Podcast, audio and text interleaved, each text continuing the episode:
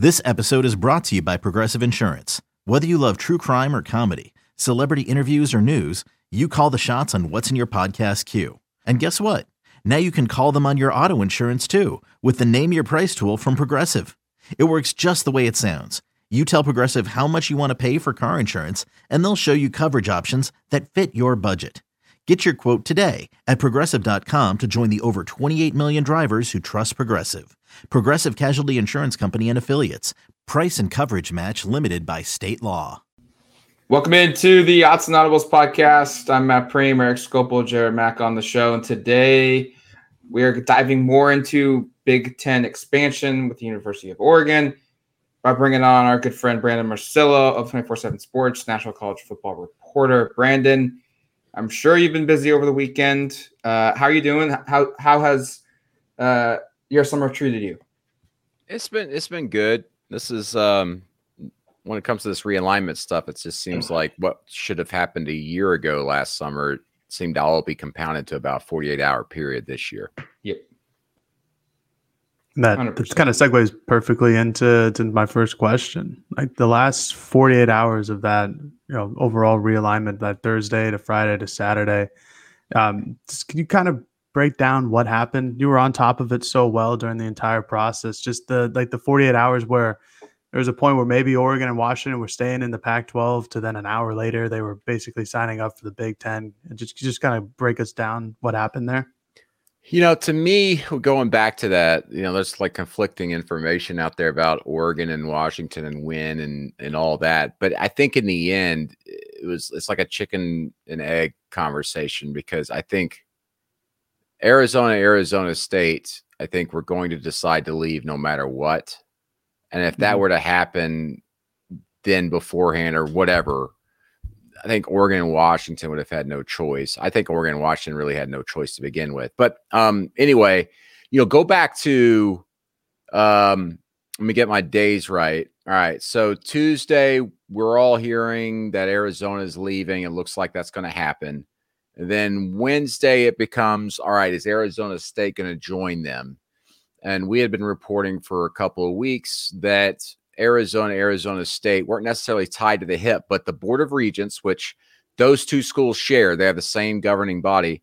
Right. They had discussed, hey, we want to keep the two schools together. They've been saying that for the better part of a year behind closed doors. So they were prepared for this.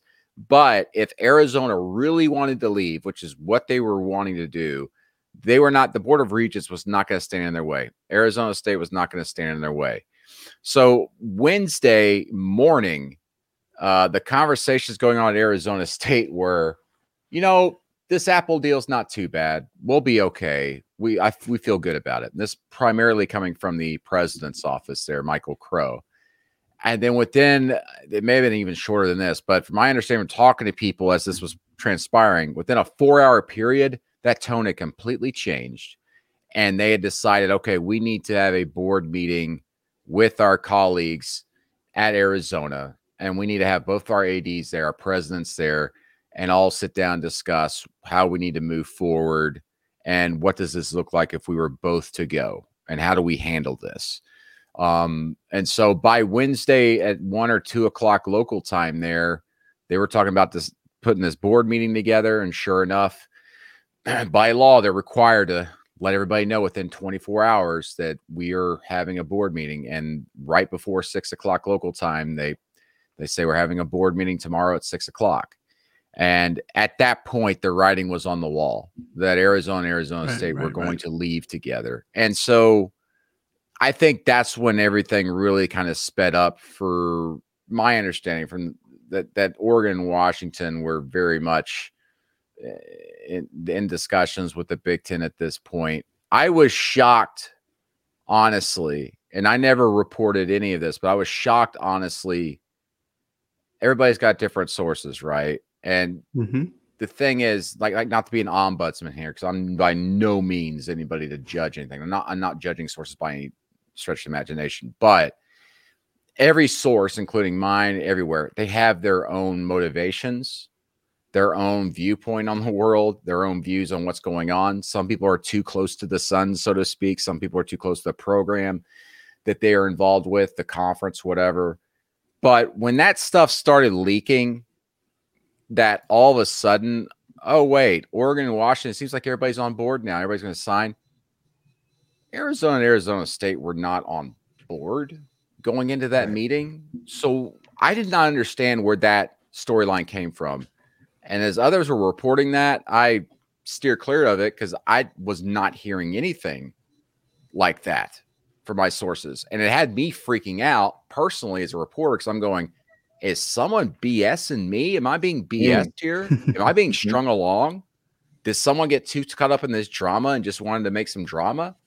But anyway, it all I say worked out, but it all ended up happening the way I think a lot of us expected it to happen. And as I said, it, it seemed like this was all supposed to happen a year ago. But uh, credit or discredit, if you want, to the commissioner of Pac 12 for stringing everybody along during these quote unquote negotiations to a point where he literally just said, okay, finally in the 11th hour, I got to show you what we've got. And he legit has like nothing.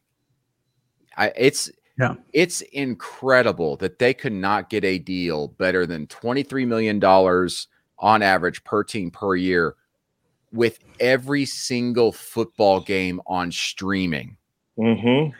That's mm-hmm. insane mm-hmm. in this climate, even with it struggling right now. That's insane. Brandon, I you you just kind of outlined the thing I wanted to talk about a little bit, but a year ago, as you said, a lot of this wheels are put into motion, and now we're kind of seeing it all come to a head. Was like, was there ever a chance in your mind that the Pac-12 could survive after USC and UCLA left last year? And maybe was there a turning point for you, wherever it felt like there's the inflection point where it's it's gone, it's not coming back?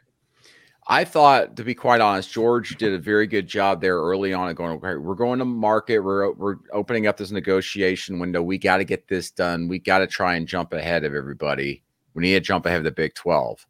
And then to me, the inflection point was when the Big 12 secured their deal in late October last year, and the Pac 12 was sitting around still not working on theirs. Yep. Because the word in the industry at that time is that both conferences they were in the very same neighborhood of what networks and everybody were offering or at least talking about. And when the Big 12 comes up and snatches that away from you, you automatically lessen yourself. If you're in the same neighborhood as another conference and then someone already takes them up, you're not going to get that much money. You're not going to get as much money as them. So you got to start being creative. And the problem is for the Pac 12, I don't know this for a fact, but it sounds like they got way too creative and just decided, let's just lean into streaming. And this will be something that's going to blow up in the next five years or so. And the problem is there's no way to predict that. And secondly, I think a lot of people in Hollywood and, and the entertainment business have been bamboozled over the last five to six years by Netflix. And by that, I mean that Netflix had this plan of, hey, we're going to sell this as give us 15 bucks a month, cut the cord, we'll give you all the entertainment you ever need. Problem is, it doesn't have live sports and it doesn't have this other stuff. So, you know, for 70%, whatever, I'm just throwing a number out there, for a certain percentage, the vast majority of people don't watch live sports. They just don't but they want to be entertained. They want movies. They want TV shows. So yeah, that kind of makes sense. All right, I'll spend 15 bucks on Netflix. The problem is, is that that does not fit into the wheelhouse of everybody. It's not a one size fits all. That's not Netflix. Cable is still that. Linear television is still that because they throw all that stuff together and you have to pay for it all, even the stuff you don't want to. It's not a la carte. And Netflix's model wasn't necessarily that. So then you had all these conglomerates, Warner Brothers, CBS, everybody getting together, going, how do we compete against streaming right now? Well, let's go buy up a bunch of libraries, some other companies, some other cable providers, and start packaging all that together and launch our own streaming services with our own original and exclusive content. The problem is you spend a lot of money in doing that. Then you start to saturate the market. Then the prices start going up and people can't afford it, or they're going, what am I doing spending money on three or four streaming networks when that's going to combine to be equal to what my cable bill is and I'm not getting I'm not getting more than what I got my cable bill. Um and so then you had streamers starting to go, okay, we need to get into live events. We need to start doing sports. The problem with that is is that everyone outside of ESPN Plus, if you look at Apple and others, there some of them had to start doing another surcharge on top of that. So, you know, you had like for example, Apple Plus. You didn't have to have Apple Plus to have MLS stuff, but you had to go pay for a different package. It was like paying for NFL Sunday Sunday ticket and all that stuff. Mm-hmm. So anyway, what I'm saying is is that Netflix started all this without actually really starting it. Everybody's reaction to it was completely wrong. And that's why you're seeing these people hemorrhage money because Netflix was long hemorrhaging money and they were just kind of throwing out all these flares up in the sky, hoping everybody would chase them. And that's exactly what these networks did. And the fact that the Pac 12 thought, hey, w- let's get into streaming, that was something like three years ago, four years ago, hmm. you'd be like, that's an interesting prospect. This just reeks of like doubling down on the idea of creating a Pac 12 network that you own yourself. And let's go mm. get the most ex- expensive office space we can in San Francisco. Let's just throw all this money into something we don't know is going to work. That they, like it just sounded like this all over again, but in a different avenue. Brandon, thanks. Thanks again for coming on the pod and, and great job during this whole conference realignment. You were right on top of every one of the best reporters to follow during it. I'm going to do some podcast freestyling here, but I don't. We have as a podcast, we haven't gone into the, the Apple TV, the details there for this contract. Just, I, I mean, there's no way that was going to work, right? Even even at the highest level of a subscription subscriber base, like this, that wasn't going to work, right? I just don't see how. I mean, maybe this is something later. I, I don't see how it works in five or 10 years because not everything's going to be streaming even five or 10 years. I, I do think that, again, this is going to take someone that owns a vast library or vast media rights to just go, we're, you're, we're going to take it this way and you all have to follow us because that's just the way you're going to get content nowadays. And that's ESPN and the idea of them going mm-hmm. direct to consumer, which is just doing their ESPN Plus thing, and that's it. ESPN network's on there. If you want live sports, you had to subscribe to it, and you get the app. Maybe then that's when it starts figuring out, it starts going that way, and maybe the Pac-12 network could have ended up being that in three or four or five years. The the, the problem is is that the Pac-12 deal, by reports, is five years, right? They could have mm-hmm. gotten out of it within two, which obviously yep. means Apple probably could have gotten out of it as well. So where does that leave the Pac-12 overall again? And when you're talking about leaning into subscriber numbers, as we've seen, that's been difficult for the Pac-12 to even deal with with the Pac-12 network itself. And for that matter, I think any conference outside of maybe the Big Ten or maybe the SEC as well would struggle with being able to properly supplement these other programs based off the s- subscriber numbers. Um, right. It's it, and also what what kind what kind of price are we assigning to that? Because MLS is not astronomically expensive. I think like they do actually do a season package and then you want a year long package. It's like sixty bucks or something like that, which you know it doesn't sound too bad, but if you're sitting there just as an average college football fan, you're going, I'm bored at 9:30 at night because there's no good games on, but I know there's Pac-12 after dark. And you go, but I only probably only watch three games a year. I'm not paying 60 bucks for that. I'll just yep. go to bed. Mm-hmm. Um, that, that, that's just uh I would be I would love to have been able to sit in just one meeting of like between Apple and Pat the Pac-12 when they're selling for that matter each other on all this because none of it makes much sense the demise of the Pac-12. Who's to blame? Some people say it's when USC and UCLA left. Others say it's Colorado putting the knife in when they left a couple weeks ago. Now it's Oregon and Washington. Is it all of them? Is it Larry Scott? Is it Kliavkoff? Like who? Who are we? The how did we get here? Like who do we put the blame on for this failure of a conference for something that five years ago, three years ago I don't think anyone ever thought like the Pac-12 was no. gone. It's it's not going to be here anymore. And now, you know, the, the, four that are remaining are trying to save it, but it's not going to be what we knew of the Pac-12, Pac-10. It's what sucks. I mean, the whole thing sucks.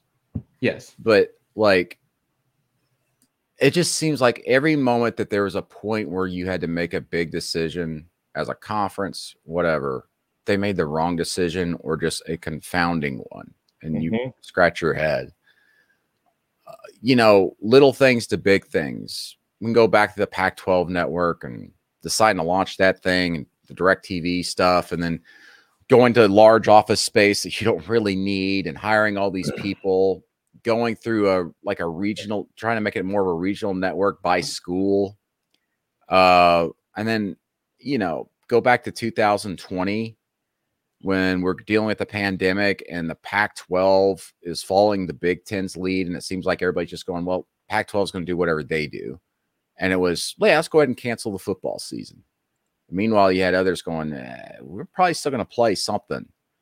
Um, it's, uh, but if you really want to say when the death nail was starting to be hammered in for the Pac 12, it's when the SEC got OU and Texas right out from everybody's nose, and no one had any idea about it.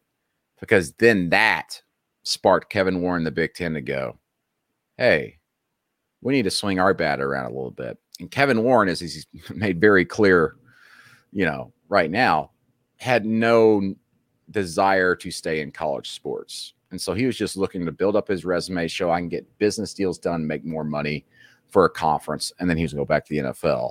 And um, in the Big Ten, he did that. He went and got USC and UCLA, which um, just does not fit the Big Ten footprint at all. But he got it done. He hammered that through, and that was just the second swing of the hammer on that nail to me. Um, but it, I think it really, the end day started when the SEC made that huge move because that was, no one was expecting that. That wasn't really leaking all that much. I think like a couple weeks, few weeks after that actually happened, we started hearing rumors of you know the SEC might think about expanding here in the next few years and looking at teams, and then all of a sudden it's oh yeah, the reason why that's leaking is because they've been talking to OU in Texas for the better part of the last two years about this since the pandemic was going on. So, um, but the way Pac 12 handled big, big moments, leadership wise, Larry Scott, George, eh, but we, we like to point the finger at the commissioners, but they answer to the presidents and chancellors. Presidents. Yeah. They're the ones who set the tone. They, they're the ones who set the atmosphere, the rules, so to speak. And here's what we want you to do. So, all right, if we want to point the finger at someone and the way they Pac 12 responded to all this going on around them, it's the president's chancellor's fault. And they're the same ones who broke this thing apart and decided to leave co- the conference. So, yep. point it to them. Let's talk about what the Big Ten can be now.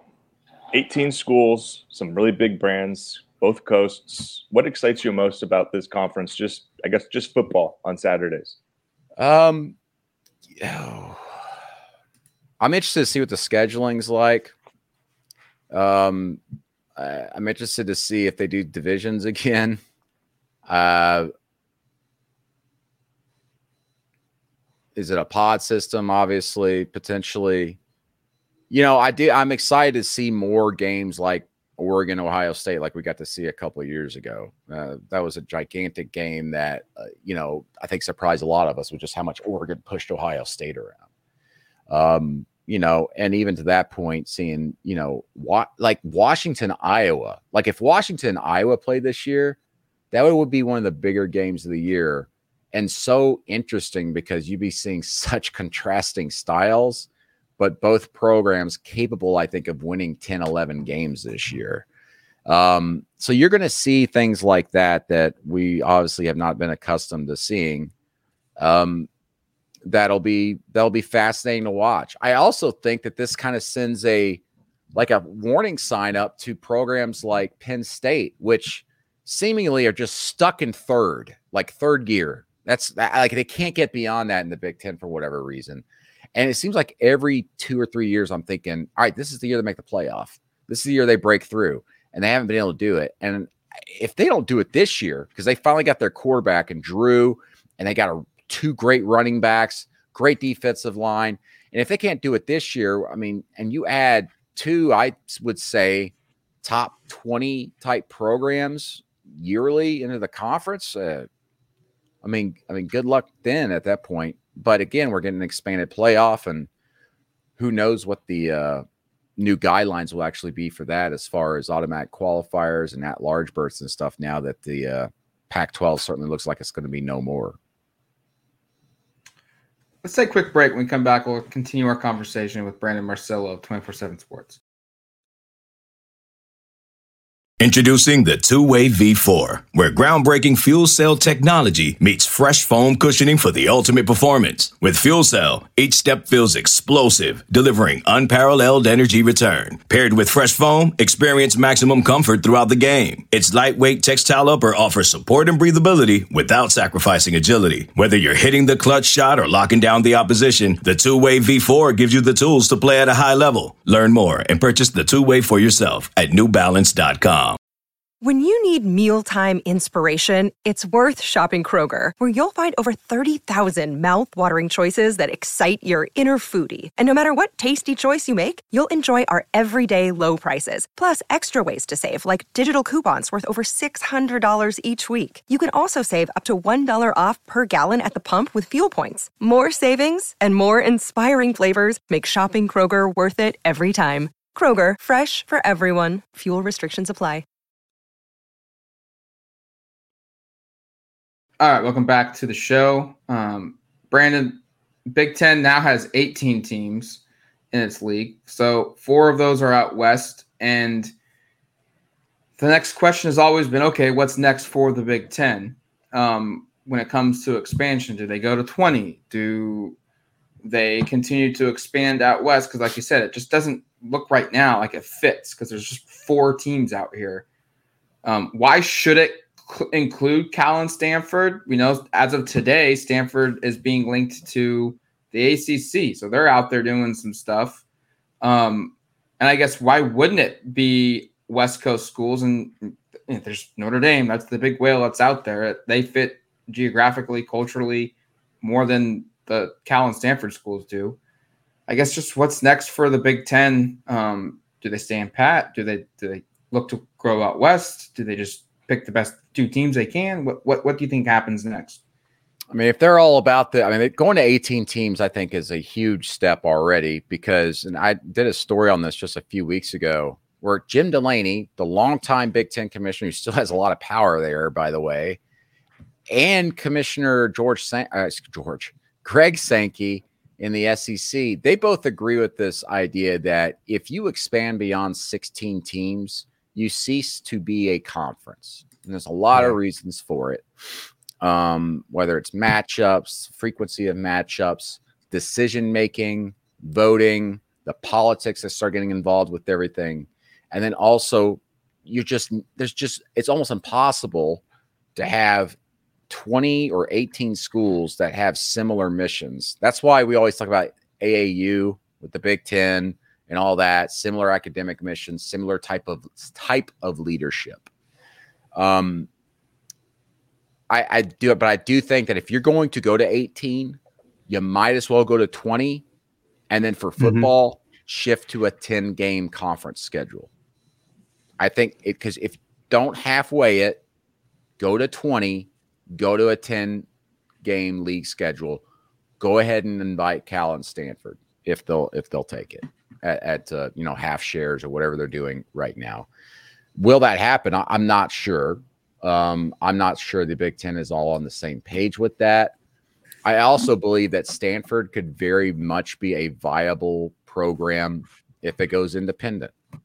It's obviously not going to be Notre Dame, but they've got all the freaking money in the world to make that work. And then if they want to reevaluate things and see if they want to join a conference, down the road or just remain independent. I, I think the idea that being independent is a huge risk isn't necessarily the case anymore. Um, and listen, who's to say if Stanford went independent, they couldn't go pick up some pretty good deal with Apple or yeah. someone else yeah. that would just, you know, we're only going to give you, you know, this certain amount of games every year, but, you know, it's a nice little thing. And we'll get, you know, $20 million out of it, maybe. We got a lot of money already. We can do our own thing, call our own shots. We don't have to worry about aligning with everybody with the same academic mission and athletics mission. We'll do our own thing. Stanford's a little bit different. Same with Cal. Cal obviously is not one that's going to be wanting to spend a lot of money or use any money, but Cal could very well go independent too.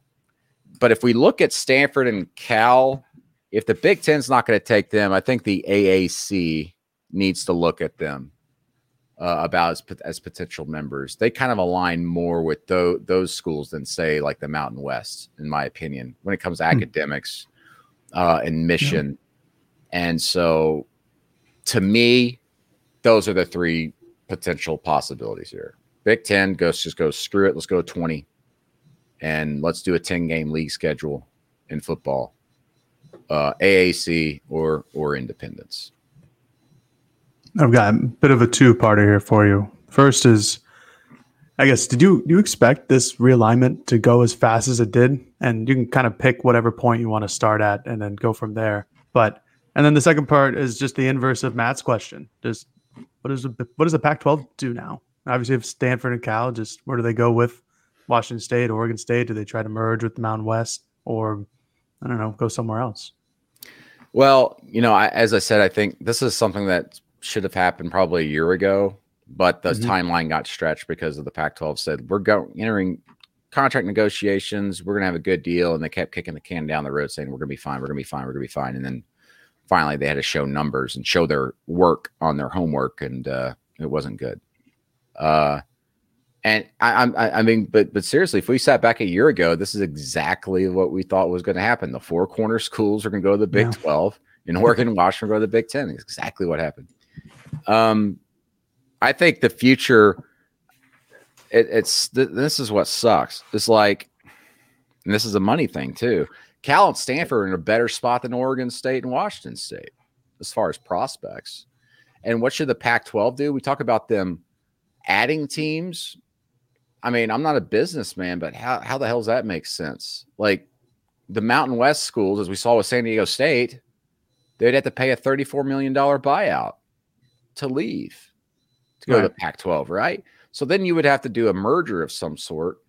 And at that point, wouldn't the Mountain West have the power there just simply by saying we've got the logistics of it. We got we have all the teams. We need to vote you in.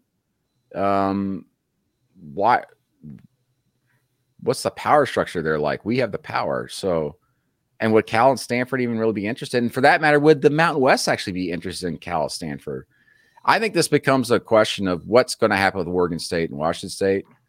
Because I think both of them will end up going to the same place or staying in the same place, whatever that looks like. And then Cal Stanford to potentially just go do their own thing. Um, but this, the schools I really worry about are Oregon State and Washington State because they don't have many options, guys. I, I think it's Mountain mm-hmm. West, and that's it to me. I mean, Big 12 has no interest in them. Um, yeah, so I think it's Mountain West or bust for them. It's, it sucks. I'm actually writing a story today, just so happened uh, on Oregon State and how they've got the best freaking offensive line in the Pac-12, and how that gives them a chance to win 10 or 11 games this year. I mean, they're one of five teams in the Pac-12 in the top 25 preseason coaches poll this year, and four of them are leaving the conference. I mean. it's just it's just so strange and it, it sucks for the sport. It sucks for all sports but especially sucks for college football. It's going to really hurt the west coast. Yeah. Uh, i mean I, I, think all all of us would agree that we would want the leagues to be as they were as we've grown up um, but when you're presented the deals that oregon was presented they had to do what was best their best interest you know to survive um, and it's going to come at a very costly point which goes into, I guess, my last question is you know, we're seeing bigger brands consolidate into fewer conferences. At what point do we see someone like Ohio State or an Alabama go, hey, like Vanderbilt, no offense, but what are you bringing to the table? You're Oregon State of the SEC, or you you throw out Rutgers in the Big Ten. Um, there are schools that they're in the, the SEC or they're in the Big Ten because they've been there from the beginning, just like what Oregon State and Washington State were in the Pac 12. When do we start seeing some of these bigger brands now in the two bigger conferences go, hey, like we, we shouldn't be equal to these schools or they shouldn't be flat out in our league? Like we saw with that report by Brett McMurphy today, where there was a Pac 12 president that called a Big 12 president and said, hey, can you take all of us except for Oregon State and Washington State because they don't bring anything to the table from a market standpoint, as you said like multiple times. TV markets are driving this whole thing. TV markets and rivalries. Um, but I think we're starting to see, we're not starting. We, have been seeing the parallels to this happening. What you and I'm exactly with you. I think the next big thing we see when contracts start expiring again in uh, 2030, 2032, in that range is going to be. We make a lot of money for this conference. I don't think we're getting our fair share. And we're seeing that already through this own realignment because Oregon's not partnering with Oregon State over the last year trying to get the Big Ten. They're partnering with Washington. Arizona and Arizona State partnered, and that just seems like, oh, that's a good thing to do because they're in state. But it's because that's what made most business sense for both of them. It was all business. It's not necessarily, oh, let's protect our brothers. Um, and look at the ACC right now.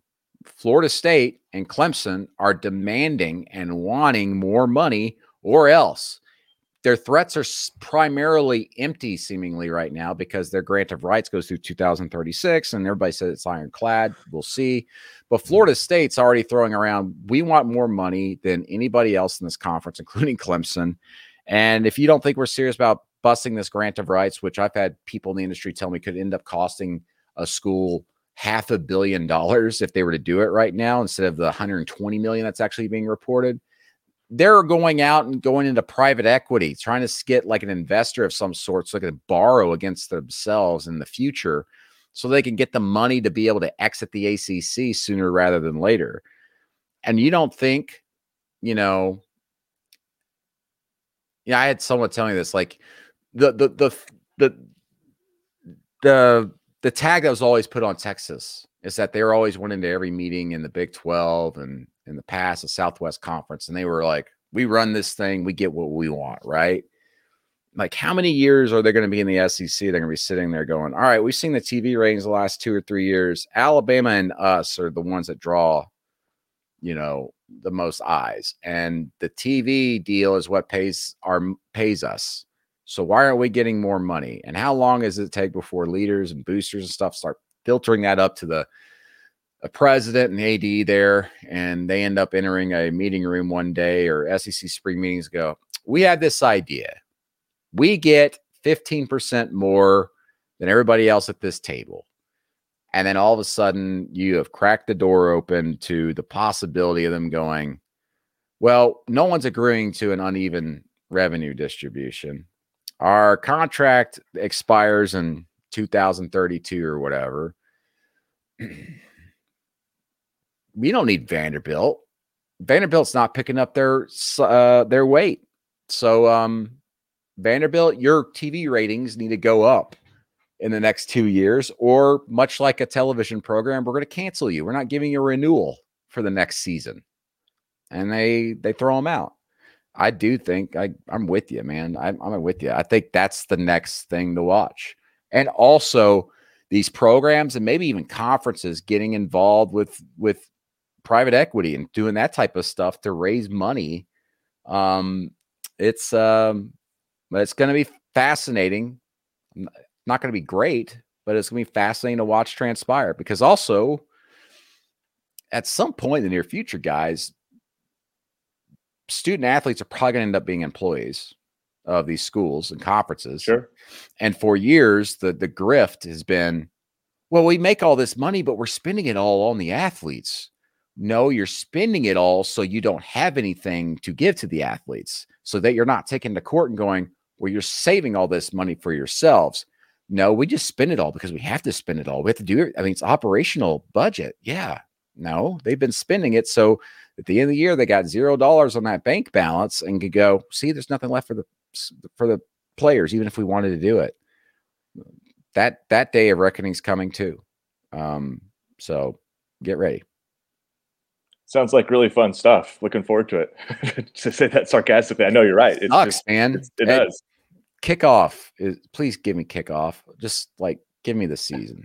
Let's get to the season. Let's let's talk about kind of I, again. I kind of want to go back to what I talked about earlier, which was just kind of what this Big Ten will look like. And Oregon, Washington, USC, UCLA, all proud fan bases. All these schools have been successful in the recent history. Um, obviously, a lot of them have had really, really successful seasons decades ago or or more recently. So, so what do you think of these brands entering the Big Ten? How do they stack up in your mind? I know we're looking at 24, so there's a little bit of time here, but when, where did where would you place them? I guess if you were hypothetically to do something like that.